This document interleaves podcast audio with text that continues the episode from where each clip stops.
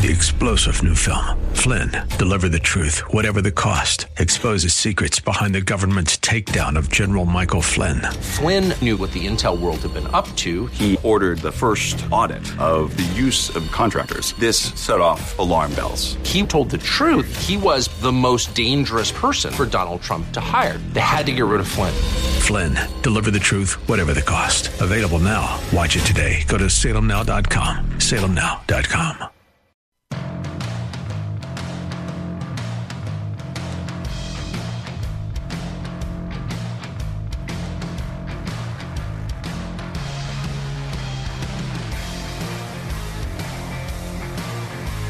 Hour number two of the Bruce Hooley Show kicks off right now.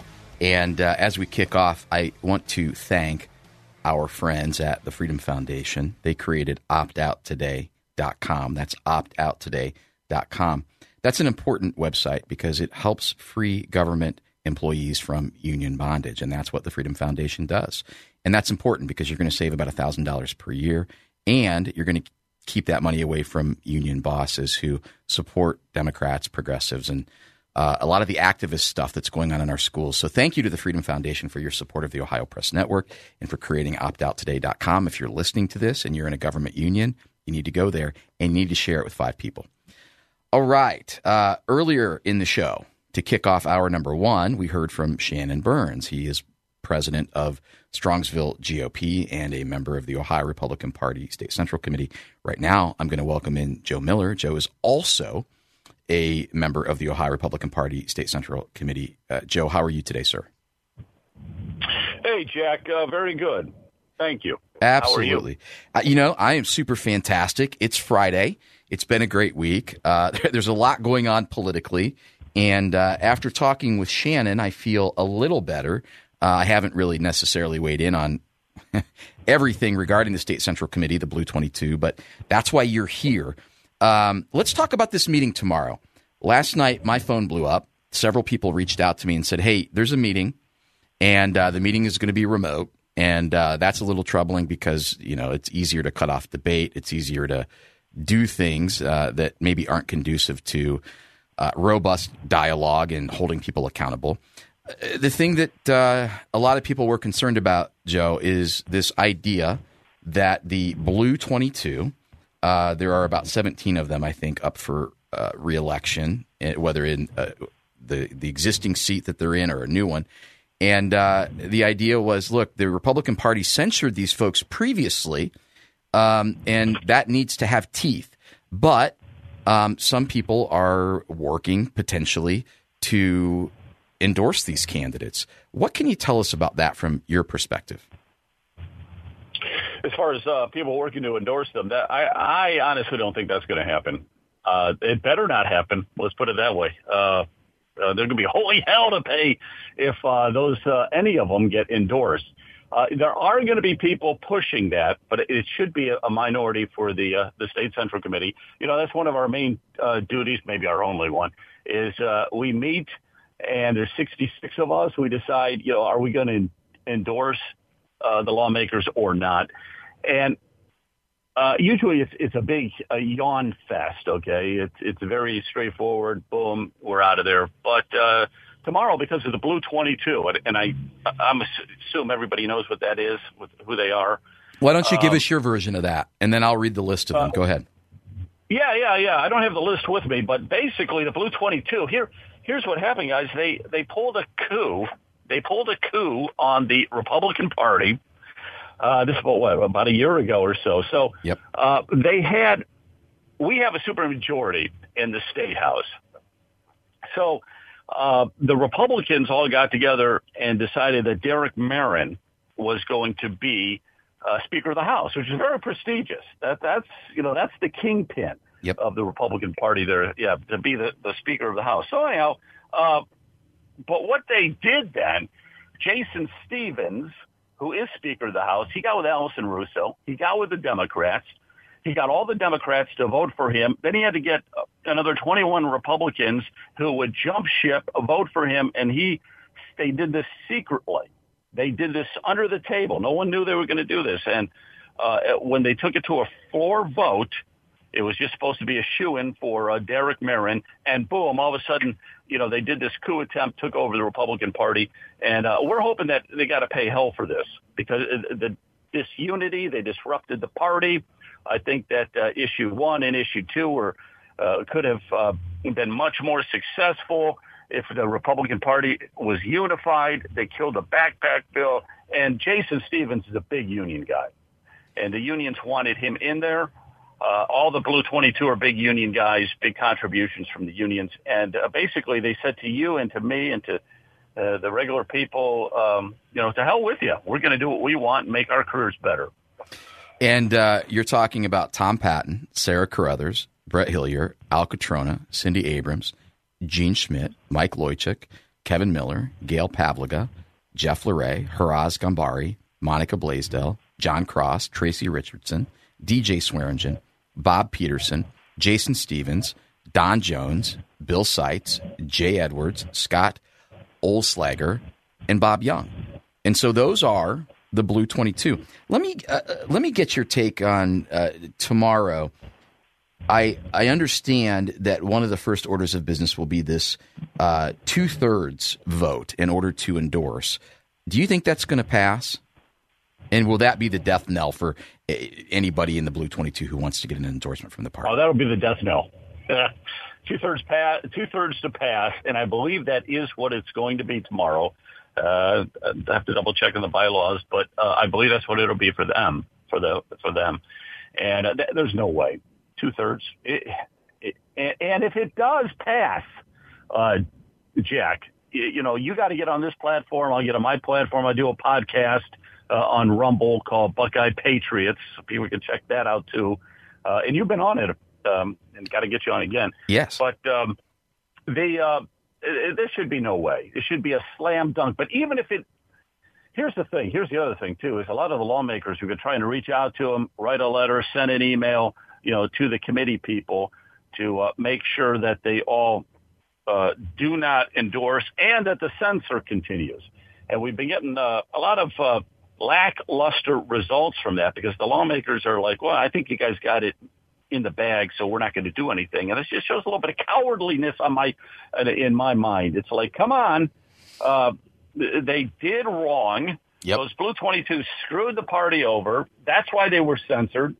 And uh, we got to make sure this never happens again. And do you know who the, a big culprit was prior to this? Larry Householder. That's right. Larry Householder did the same thing. And, and by the way, uh, Jason Stephens is a Larry Householder acolyte. I mean, they're they're from the same part of the state, and uh, you know, I think Larry Householder kind of gave him the template to do this. And uh, and Jay Edwards, by the way, was a big householder guy, and Jay Edwards was very strong behind the scenes in this coup uh, for for Jason Stephens. Um, let me ask you this: We've got a couple of minutes, and I know this is in the weeds, but I made a comment last night because a couple of people said to me, a guy by the name of um, well, I just won't blank. You know who I'm talking about. he's uh, he's a member of the Ohio Republican Party uh, State Central Committee. Dave Johnson. There it is. Uh, Dave Johnson was a guy who said, "Look, I don't care about whether they're on the blue 22 or the red 23." He didn't say red 23, but if they can get elected, that's what I care about. Is is Dave Johnson the guy pushing for this in your mind? Oh, definitely. He's already come out and said that, yeah, he's pushing for it. Dave Johnson, Tony Schroeder. Uh, there's a host of them. There is a host that are um, pushing for this. Uh, we just got to make sure that we have the majority. There's 66 people altogether on the committee. Um, yeah, Dave Johnson. Um, I don't know if you've talked about him much in the past or anything, but he is he's a big kingpin at the state central committee.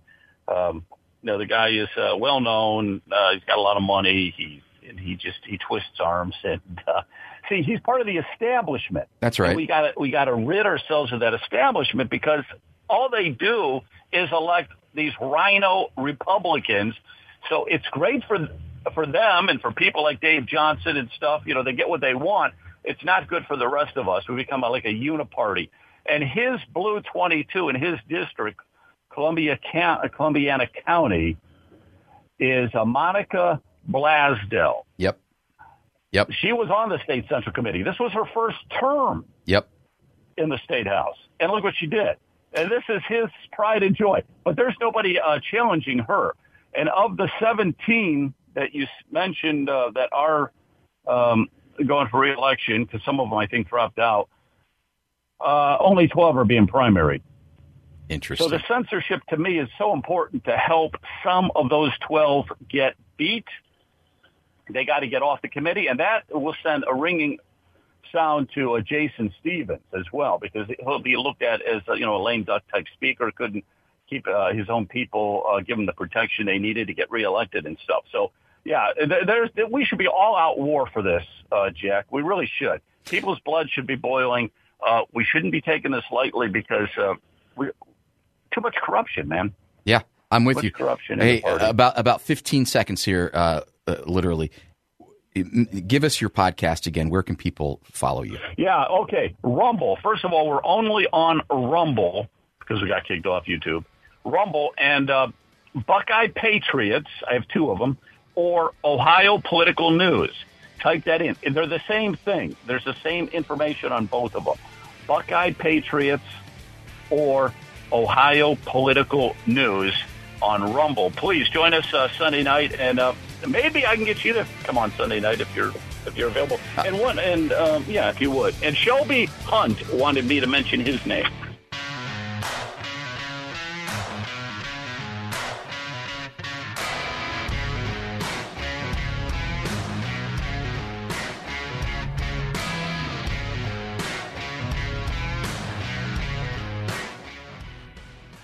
Thank you, Joe Miller, for talking with us more about the Ohio Republican Party State Central Committee and the important meeting they have tomorrow.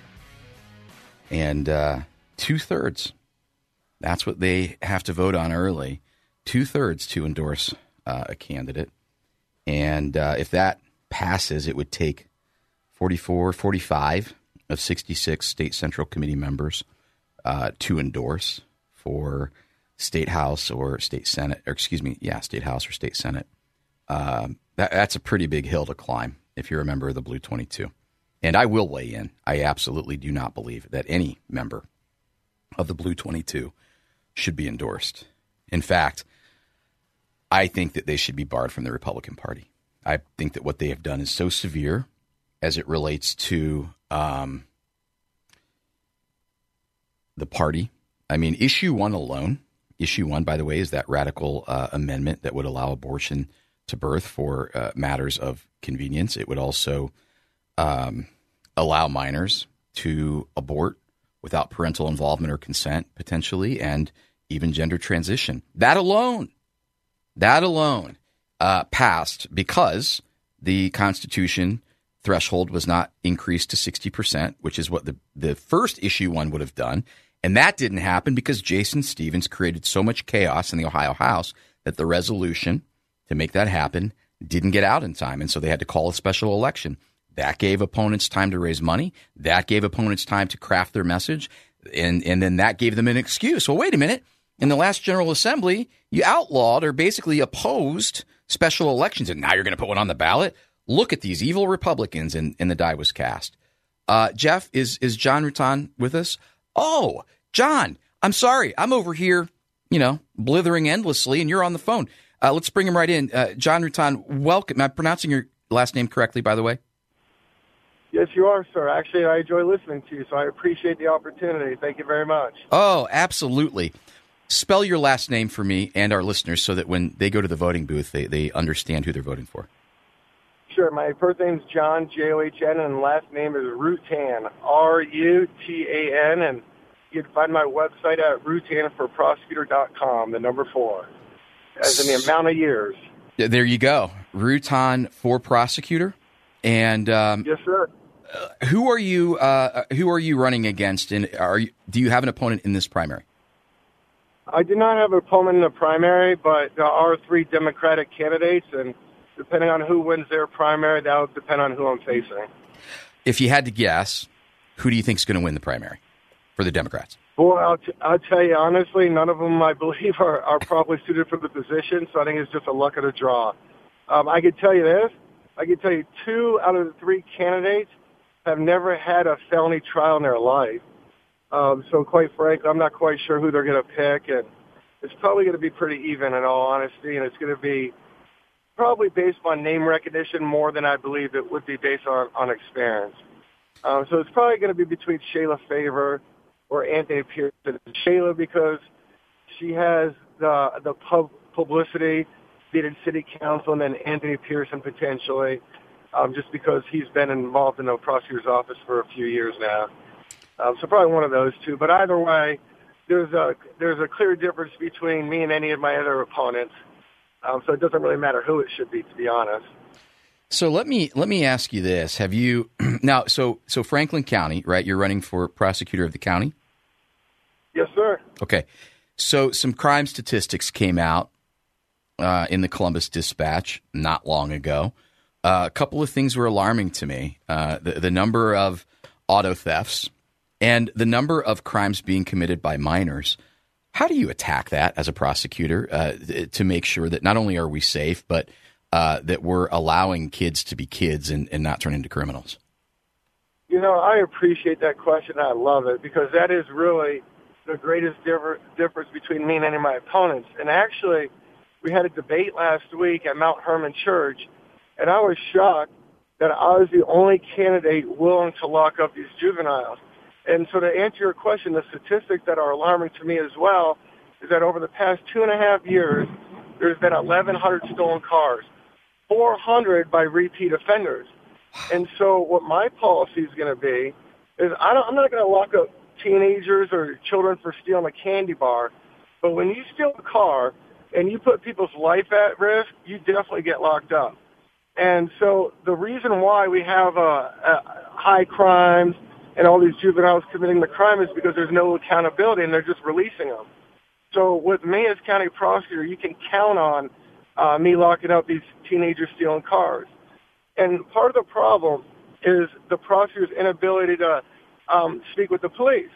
Because if you engage with the police, they're going to be telling you, hey, by the way, this is an ongoing problem. These kids are stealing cars. We need you to take a little bit more severe action.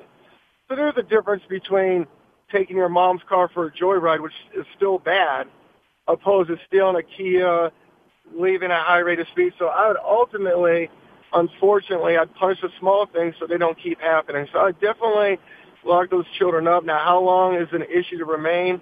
A lot of that's depending upon their history, whether they're remorseful, and what type of steps they take during the pendency of the case as well in the juvenile detention center. Uh, another area I'm going to make a big difference in which is another concern to me, and one of the reasons why I entered the race, is juveniles should never ever be going to prison unless it's for murder or attempted murder. Mm-hmm. And what happens is these prosecutors get lazy and say, "Ah, oh, you stole a car, you're going to prison now."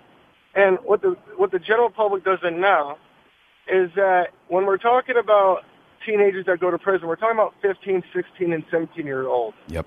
And in actuality, in the juvenile detention system, you can hold them up to the age of 21. Uh, so it's my position that if they commit these lower level felonies, you put them in a juvenile detention center. You just don't send them to the big house where they become victimized. Um, so that's why there's a new generation of criminals being created, because what the prosecutors doing is they aren't thinking. They're putting juveniles in prison that shouldn't be going to prison, and then what happens? It doesn't rehabilitate them; it makes them worse. And so they get out, and now they're going down down that life of crime. Uh, and, and ultimately, yes, sir. Oh, I was just going to say we, have got about thirty seconds, John. I will have you back on. That's a guarantee. But quickly, I would uh, love to come back. Uh, remind our listeners where they can learn more about you and maybe support your campaign. My name is John Rutan. You don't need to support me. I'm I'm not fundraising. I'm going to win this the right way. I'm I'm raising awareness, not money. I believe this is a moral position, and if you breach some integrity, where does it stop? And it's just a job. Um, so I just ask people to consider me for a job and understand that when you elect a county prosecutor, is you consider the person, not the party, and and hire somebody that has an experience. Ten I seconds, John. Where's the website? Out of all the candidates, I have the most trial experience, and I will be the most active prosecutor that you'll ever have. I'll be trying cases left and right, and I'll be using compassion and measurable justice. Thank you, listeners, for considering me. Three star general Michael J. Flynn, head of the Pentagon Intelligence Agency, knew all the government's dirty secrets. He was one of the most respected generals in the military. Flynn knew what the intel world had been up to. He understood its funding. He ordered the first audit of the use of contractors. This set off alarm bells. The explosive new documentary, Flynn, Deliver the Truth, Whatever the Cost, uncovers the facts behind this scandal. Flynn told the truth. He was the most dangerous person for Donald Trump to hire. I find out the worst enemy that I'm going to face in my life is right here in America. They took my assessment and they wanted me to change it. And I was like, I'm not changing it. They had to get rid of Flynn. With in depth interviews, archival footage, and never before seen personal records of the man behind the headlines. I just felt like I was drowning. Flynn, deliver the truth, whatever the cost. Available now. Watch it today. Go to salemnow.com. Salemnow.com.